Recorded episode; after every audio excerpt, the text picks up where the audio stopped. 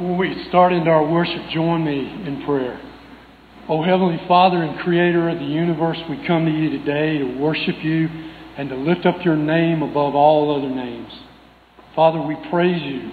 We thank you that you give us what you give us to work together as believers.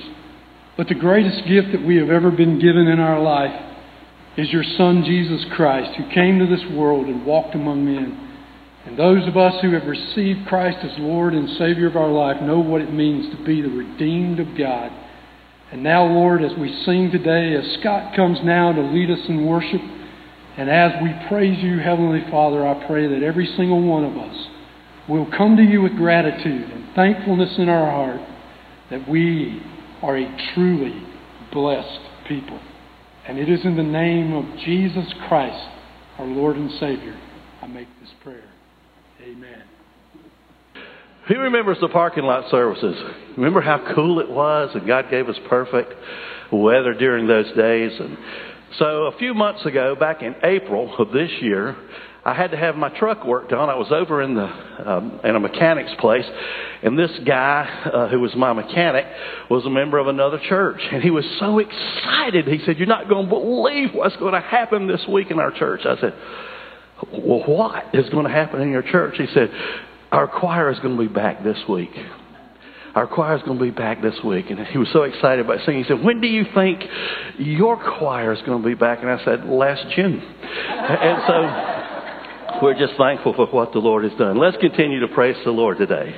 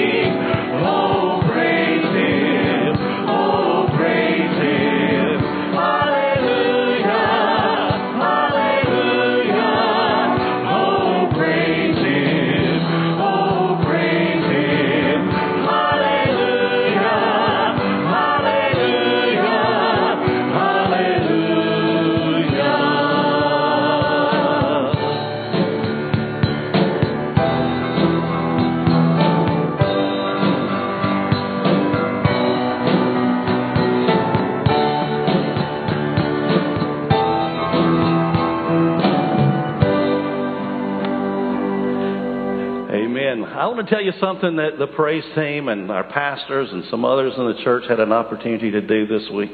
We had the opportunity on Thursday to be in Columbia to uh, provide worship, lead in worship for the first revitalization summit that our state convention has sponsored. And it was a great time. It was a great time because the Lord was there and we learned something. And we heard about how church life is in this time and how we can come together to help each other. And there's a couple of pictures I see they're putting up. There's your, praise team. And also, uh, that's Jim Bo Simpson, who's one of our uh, guys from the North American Mission Board that spoke. And I think there's just a crowd thing. But we also were joined on the platform by uh, Andy and Charlie Moore from First Baptist Innery. And uh, that's the good looking guy and girl over there on the end. He's playing keyboard. You're going to be hearing more from them in just a few short weeks. God is up to something. And we ended the service that day with this song because the only person I know that can make an army out of bones is God. Our Father can do that. He can make seas in the highways. He can make graves into gardens, and He's the only one who can. Amen. Amen.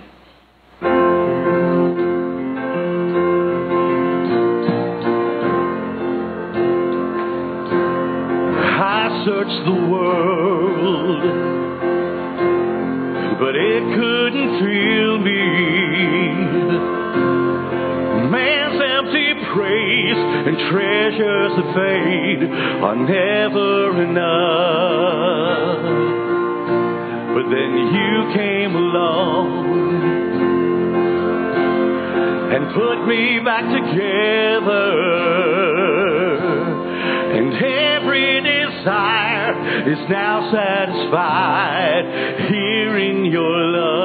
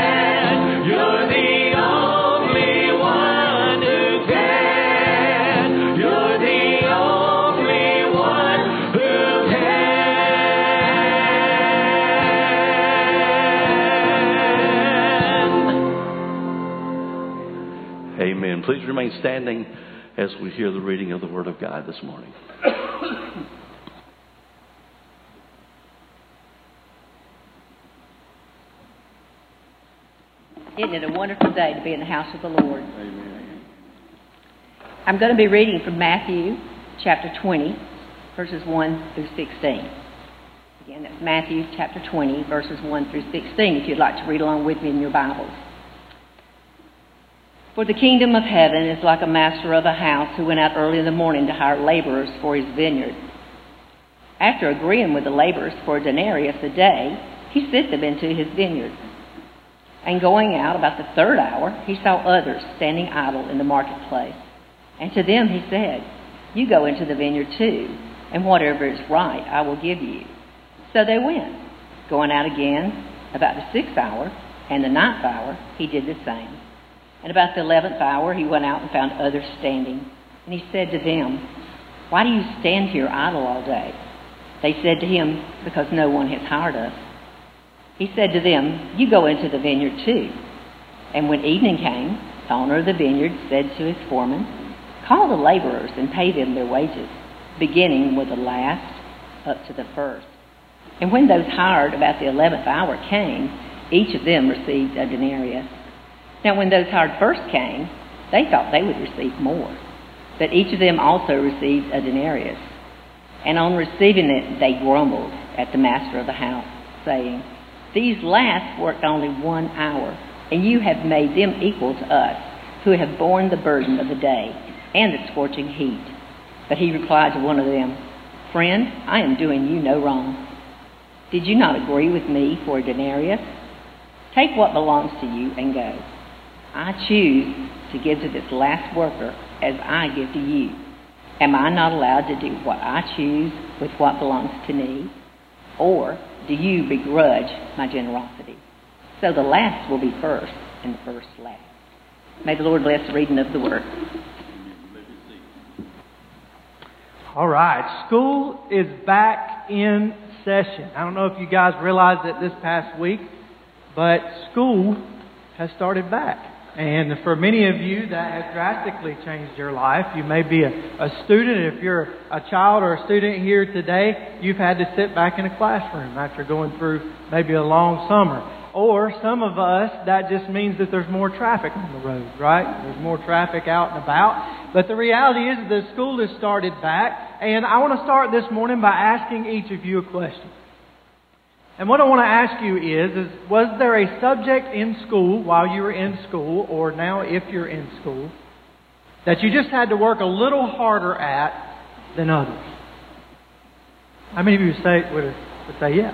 Or maybe a class that you had to study a lot more for than maybe you did other classes. I know that I can I can say that. That was me. Now that could be for a lot of different reasons. That could be because of the subject matter that you were studying. How many of you would say you just struggle with math? Okay. It seems like math is something either you're good at or you're just not, right? I mean, it's just. But I'll, but I'll say this: the teacher makes a big difference. Or at least did. It always did for me. How many of you say, I'm, "Hey, English. I, I do math. Just don't don't make me write anything. I'd rather not. I just can't spell. You know, and I, I've met guys that are, they're PhDs, they're brilliant guys, but at the very beginning of the class, they would tell us, look, I'm not paid to spell. Okay, so it doesn't make you, you're not any less intellectual than anybody else if you struggled with one subject or the other. The reason why I bring that up this morning is because we're going to look at a subject that's pretty hard for us to wrap our minds around. And the reality is, is that Jesus was a teacher. In chapter 19, just before the book or the chapter that we're looking at today, you see a man that approached Jesus and he referred to him as a teacher. Every time you see the word disciple in your Bible, I hope you think of a learner. That's what these men were doing. They were following the teacher and they were learning. And what I want you to realize this morning, the topic in which we're looking at and the topic in which, or the subject that Jesus was trying to teach them about, is the kingdom of heaven. And you see that repeatedly over and over throughout the gospel records. He refers to, he's trying to teach them about the kingdom of heaven or the kingdom of God. He uses those phrases interchangeably. And the truth is, is that was just a subject that they really struggled with. It was really tough for them to wrap their mind around what Jesus was trying to tell them because his kingdom looked like no other earthly kingdom. And as we look at this passage of Scripture today, I promise you, if you have done like I've done over the past couple of days, you've looked at different ones and what they've had to say about this parable, and let me tell you, we struggle with what Jesus said on this day. The truth is that you read one guy and he'll go one direction and he'll say you should really focus on this as you look at this. And then you can you can set that book to the side and then you pick up another book and the next guy says no no no no. The things that the other guy said was important. It's not that important. And he'll go in a totally different direction.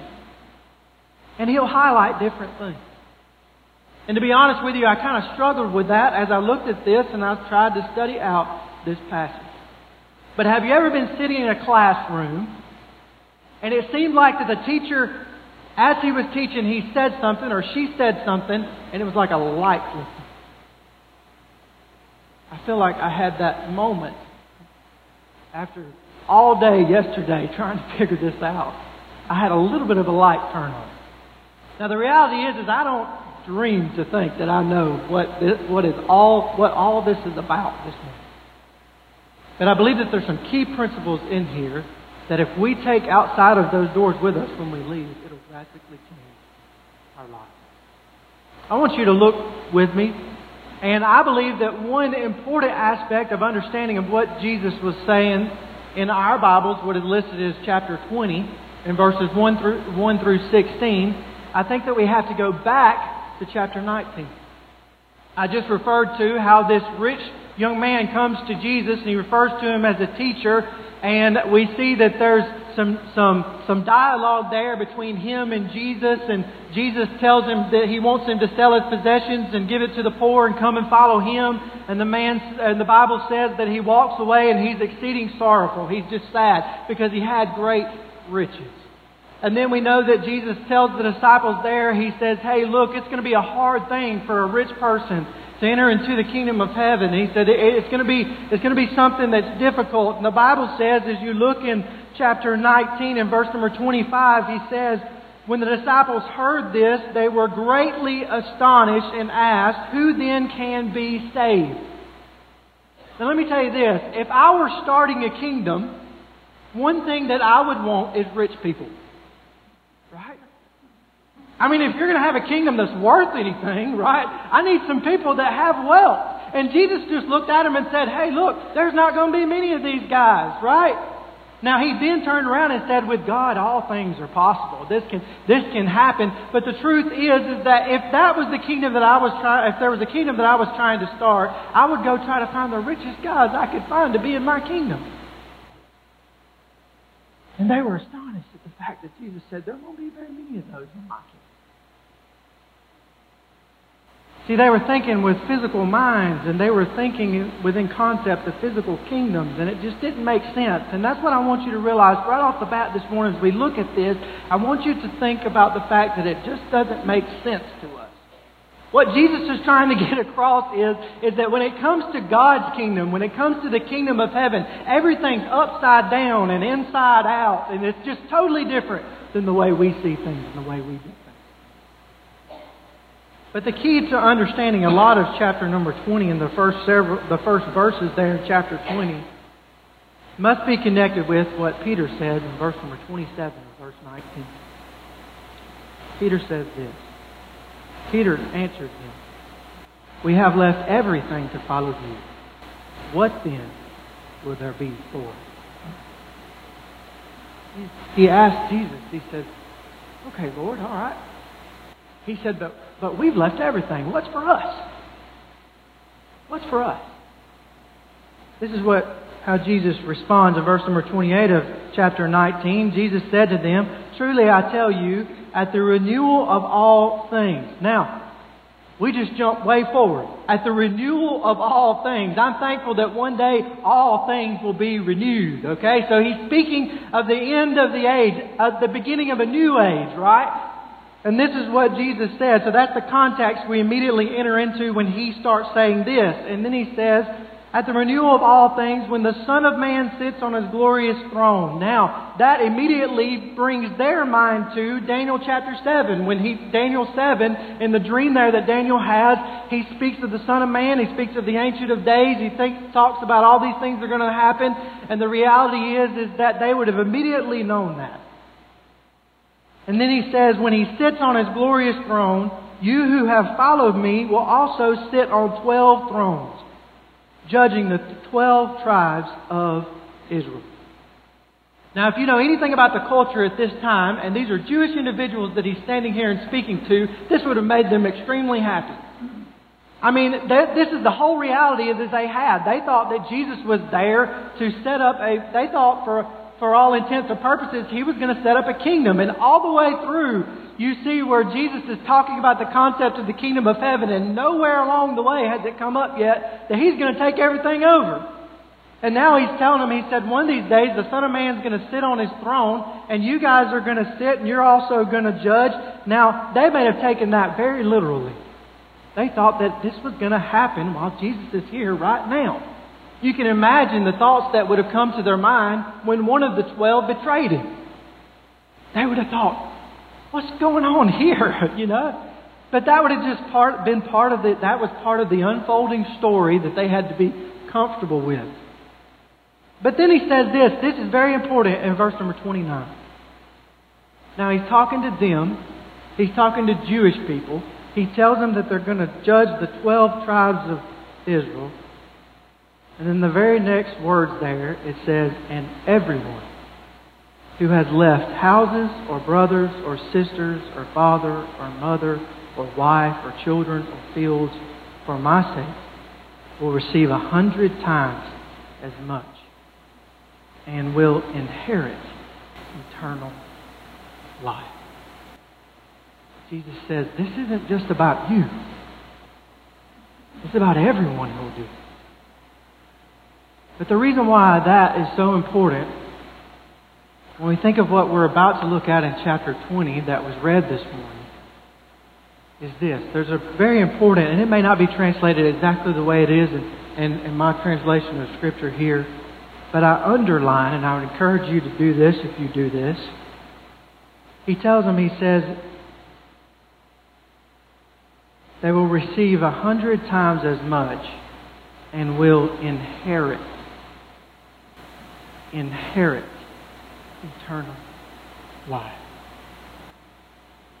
Inheritance is not a payment, it's a gift. And the, the reality is that at the end of time, when we stand before the Son of Man, it won't be about giving us what we've earned. It'll just be about us receiving our inheritance of eternal life. And he looks at him, and here's something very important in verse number 30. The story that we're looking at this morning is sandwiched between this statement twice.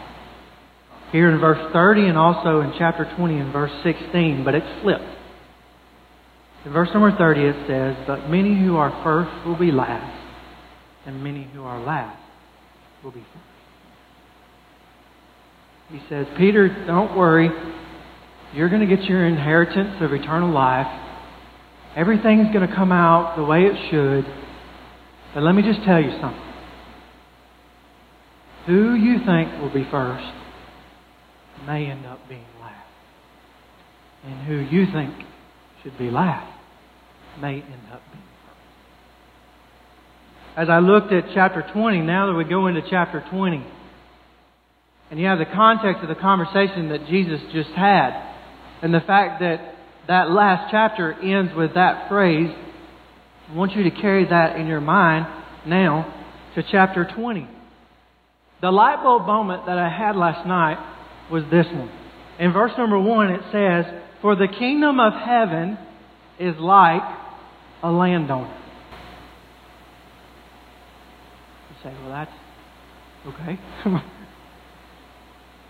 it says, The kingdom of heaven is like a landowner. Now, if you look at your Bible, I don't know, like I said, what translation you have or whatever, but if you have subtitles in your Bible at the beginning of this chapter, it probably reads something like this The parable of the workers in the vineyard. Even on my slide, my title slide this morning, I put the parables of the workers in the vineyard, right? So the, as I looked at different ones, they focused on different things, but in my mind, I'm trying to figure out what's going on with the workers. And then the light came on, and it says very plainly right there the kingdom of heaven is like a landowner. The parable is about the kingdom of heaven and how things work in God's kingdom. But it's like a landowner. He's the main character in the passage. It's telling us about the landowner. Landowner. Over and over again, we see in Scripture where, where this is done. And in the book of Matthew alone, we see over and over again the kingdom of heaven is like a king. The kingdom of heaven is like a man who goes to sow in a field. The kingdom of heaven is like a merchant. The kingdom of heaven is like, and then it likens the kingdom of heaven to a person and what the person is doing.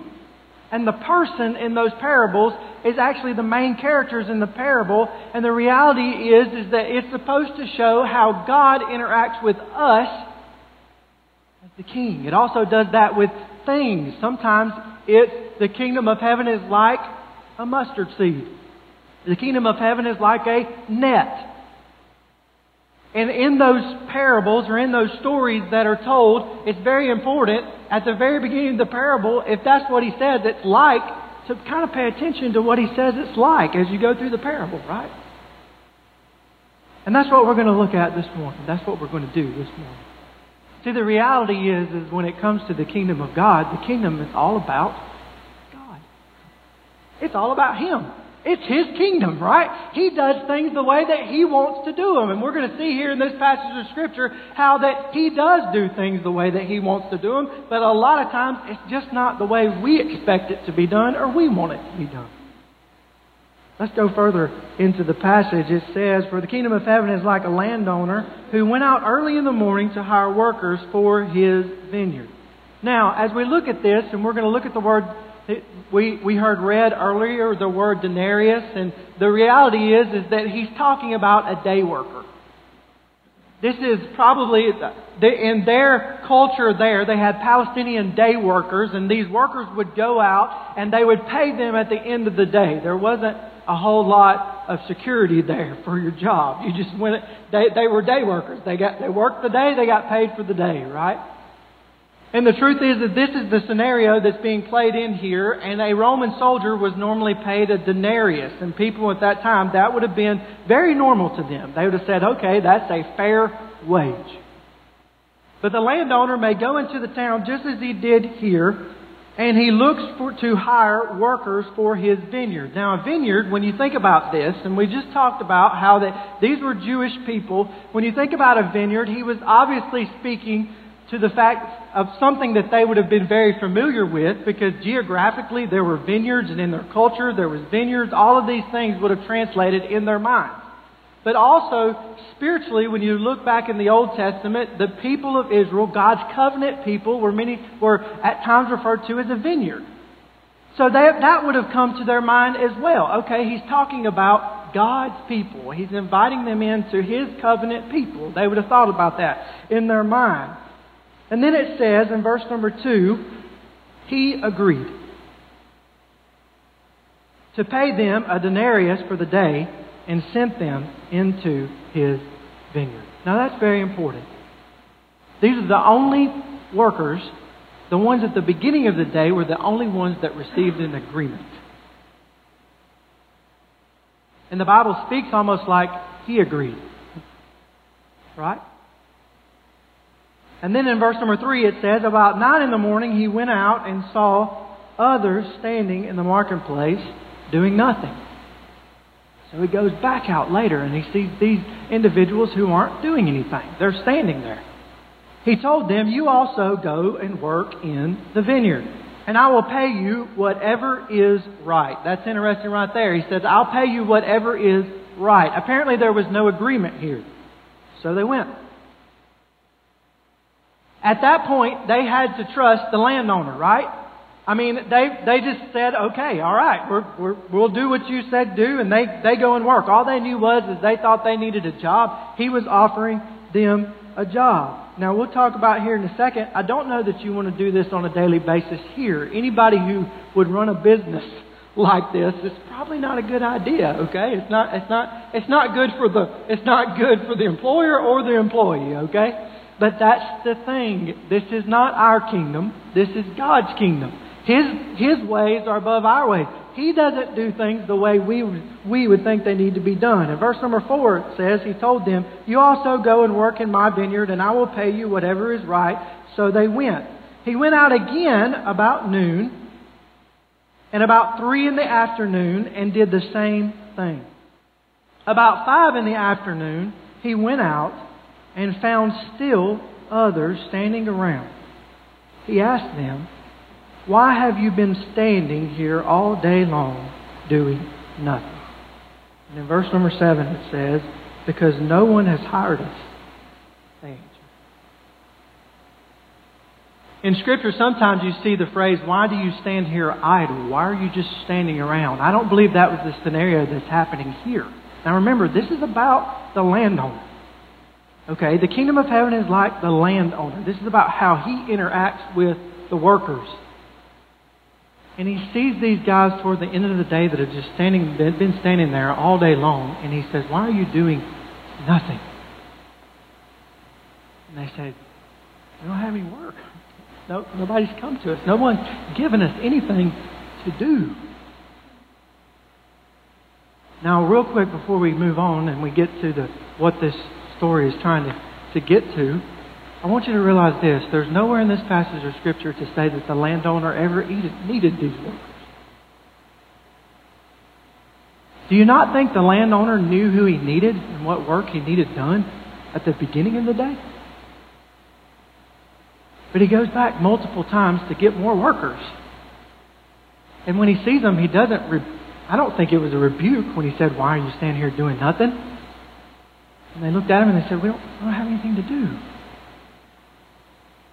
The beautiful picture of God's grace.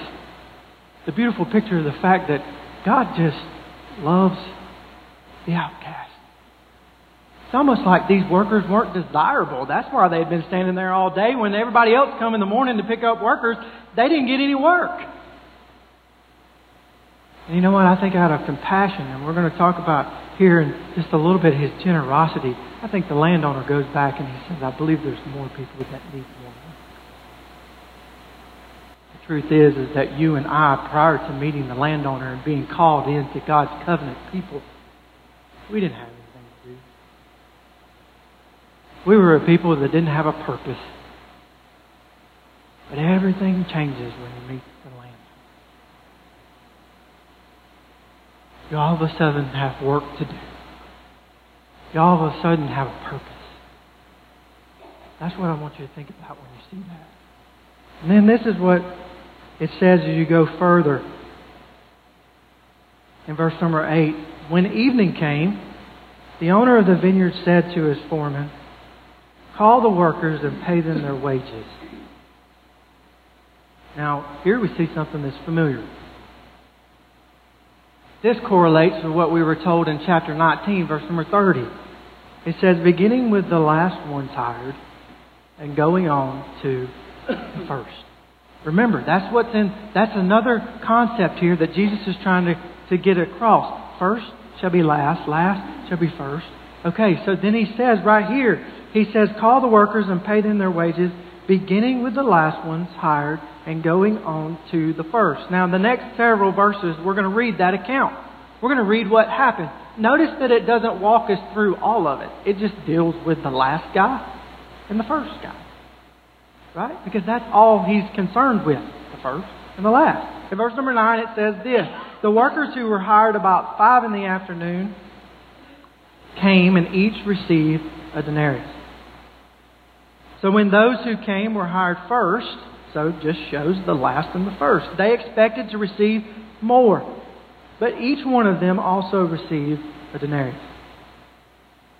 When they received it, they began to grumble against the landowner. These who were hired last worked only one hour, they said, and you have made them equal to us who have borne the burden of the work and the heat of the day. These guys come forward and they said, Now wait just a second. You gave them as much as you gave us. And we bore the heat of the day. And they said, You've made us equal. Now, something inside of us, every one of us who are sitting here, says, Yeah, that's not very fair. I'm not signing up to work there tomorrow. You know, I mean, uh, man, if you do, I'm working at five o'clock. I'm with the five o'clock crew, okay? All right, I'll get, I'll slip in at five o'clock, okay? But the reality is, is that in our culture, in just as in their culture, they were like, "This isn't fair. What's going on here?" And the truth is, is it's the same with us. And uh, in the in the 20th century, in the 1900s, you saw a, a rise in labor unions. Labor unions was created, and it was they were created uh, uh, originally, at least. There's been both good and bad that have come out of labor unions, in my opinion. But the reality is, is that they made sure men and women received a fair wage. And I'm not speaking to whether or not you agree with labor unions, okay? I'm not, I'm not saying that at all, okay? So you may feel strongly about one thing or the other. The point is, is that in our culture, we expect a day's wage for a day's work. So this, in, even inside of us, we kind of kick against this. That don't seem right. Right? And then this is what it says. This is his answer to them when they say, hey, look, you've made them equal to us. In verse number 13, he says, But he answered one of them, I am not being unfair to you, friend. Remember, this is about the landowner, and the landowner says, No, no, no, no, I'm not unfair. The reality is, is, you know what? We may think we're doing our day's wage. We may think we're owed something, but believe me, that the landowner is not He's already shared that at the end of the age, you know what, we're going to receive an inheritance. At the end of the age, all of these things are going to work out. But along the way, Peter, as he's telling these people here, he says, Look, you don't don't worry about the land. The kingdom of heaven is like the land. And he looks at him here and almost maybe a little bit of a rebuke. He calls them friend, but I think at the last at the same time he's reminding them that he is their friend. He does not mean them in any way. And he says, I'm not being unfair to you, friend. Didn't you agree to work for a denarius? Take your pay and go. I want to give one who was hired last the same as I gave you. Don't I have the right to do what I want with my own money? Or are you envious because I am generous? And then he repeats the concept. So the last will be first, and the first will be last. Peter at the beginning was asking about what he had done. His focus was on what I have done for you, Lord. The reality is, it's not the focus of what we do for the Lord because at the end, we don't want what's fair. We want to be we want to receive the benevolence generosity of my Lamb. And in God's kingdom, the motivation and the mindset should not be about what I do for Him. And the motivation shouldn't be for the rewards or for the payment at the end of the day. But they should be just because the landowner wanted us to work. And we know the landowner is our friend and and that anything that we receive It won't be a payment. It'll be an inheritance. And the reality is, is it doesn't matter how long you've been working or what you think you've been have done. Just like they were about to enter into a situation where the Jewish people, there was this flood of Gentiles that were going to come in, and he says, "Hey, wait a second, Peter. Before you had this mentality, before all of you have these mentalities of the fact that uh, you you've worked and you've borne the heat of the day." He said, "You just just slow your roll a little bit." He said, because see, it's the landowner and it's the landowner's money. And he can do with it what he wants.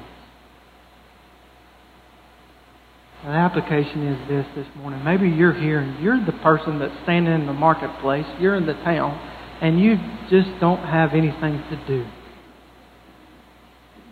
The reality is, is the landowner is always looking for workers. He would love to give you purpose.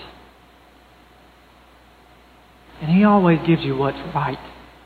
May not what you think be, be what you want. But it's interesting how the, the landowner just, hey, regardless if the guy worked a couple of hours or an hour or worked all day or whatever, the reality is, is they all got what they needed for the day. That principle had been shown through, to these disciples over and over again. In Matthew 6, we see how that he clothed the flowers and, and he feeds the birds. They don't do anything to get fed or get clothed. The reality is, it's just the goodness of the landowner. He just takes care of them and just meets their needs. And you know what? We don't work for, if you're, if you're here and, and, and I'm trying to recruit you this morning to be a part of the landowner's work, and the reality is, is that we talked about this as we were going back and forth on our trip to Columbia this week, those of us who went, and we talked about how that, uh, we talked about experiencing God and how that we should just find what God is doing and join Him there. And the landowner is just saying, join. Just join. Right? Become a part of my covenant people. And I'm here today to say, hey, look, just join Him. He has a work that he's trying to accomplish in this world, and he's going to make everything new. And he wants you to inherit eternal life. Join him in his work. Maybe you're here this morning and you're a worker. And you've been enjoy- you've been joining him in the work for a while now. And the truth is is that yeah, it, it just sometimes it you've tried to make contracts. One commentator said this. He said, God doesn't make contracts with us as if we could bargain or negotiate a better deal. He makes covenants in which He promises us, promises us everything and asks of us everything in return. When He keeps His promises, He is not rewarding us for our effort, but doing what comes naturally to His overflowing, generous nature. Hey, look. Work with the right motive. Just work for the landowner. Don't worry about getting paid. God doesn't pay on the 1st and the 15th. I wish He did. I'd sign up tomorrow. God doesn't do that. See, in the kingdom of heaven, it requires faith. In the kingdom of heaven, we serve one who is benevolent and generous. And the reality is that a lot of times the last will be first and the first will be last. A lot of people at the end, or a lot of people, even as we go through life, the reality is, is we look at other workers and he says, Don't be envious of workers. Don't no no no no. You just let me be generous. It's it's my vineyard. This is this is my this is my role to play. This is my kingdom. And the reality is, a lot of times, who we have in our mind that should be first in line and should receive the largest payment. God doesn't do that. That anything that we receive is just of His generosity. The kingdom of heaven is like a land. And man, do we serve a wonderful land. Let's go to the Lord. Dear God, we thank you for Jesus. We thank you for the truths that we see here. Lord, I, I imagine there's other people that have sit, could sit here in the congregation. They could have maybe done a better job. They could have shed light on different things. And I, I don't begin to know exactly what all your kingdom is about and the inner workings of your kingdom and how you work with your people. But I do believe that at the end of the day, the kingdom of heaven is like a landowner. It's, a, it's, it's your kingdom. And Lord, I, I'm grateful that we serve a benevolent King. And Lord, help us to realize that we don't work for a wage. Thank goodness we don't. And we can't make contracts with you, but we are your covenant people. And Lord, you're our friend, and you always do what's fair. Lord, help us to realize not all that we think should be first will be first. Sometimes, Lord, the first will be last, and the last will be first. But help us, Lord, not to work with the motivation or the mindset of what we do and what we'll get. But help us to stay focused on you and what you would have us to do and on your generosity. And we ask these things in Jesus' name.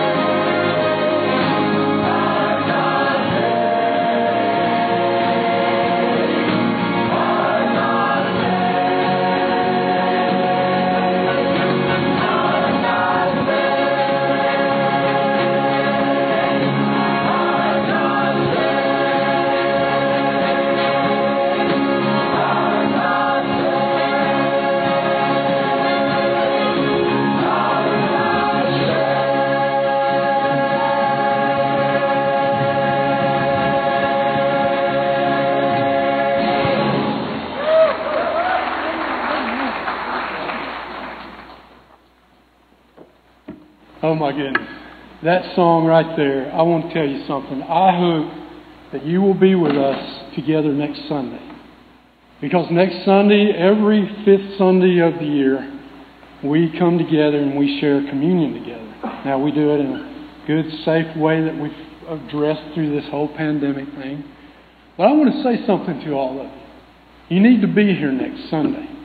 As you've listened to this song and as you've heard these words, one of the best things that you can do next Sunday is to join us for Sacrifice Sunday, where we focus on the sacrifice of Jesus Christ. We focus on the blood that was shed, the message that was shared with you today, the parables that we've been through. And so as we come back together next Sunday, I hope you'll be here. I hope your hearts, you'll start preparing your hearts and minds to worship the Lord. I know Scott and this choir, they're going to have something for us. So you're going to hear songs and you're going to hear the Word of God and we're going to break bread together. And you know how I do that, how we do that? We focus on that communion service on this Sunday. And it's also a chance for us to give beyond and above what God has been doing in our lives. This church has done a great thing in this past year, a lot of good things.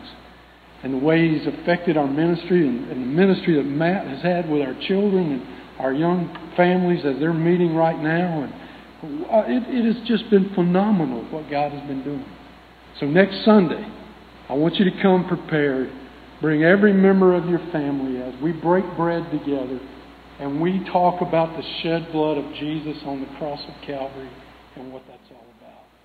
And I want you to be praying about your giving next week as we talk about this church and its debt that, that God will absolutely invade our hearts and our minds and use us.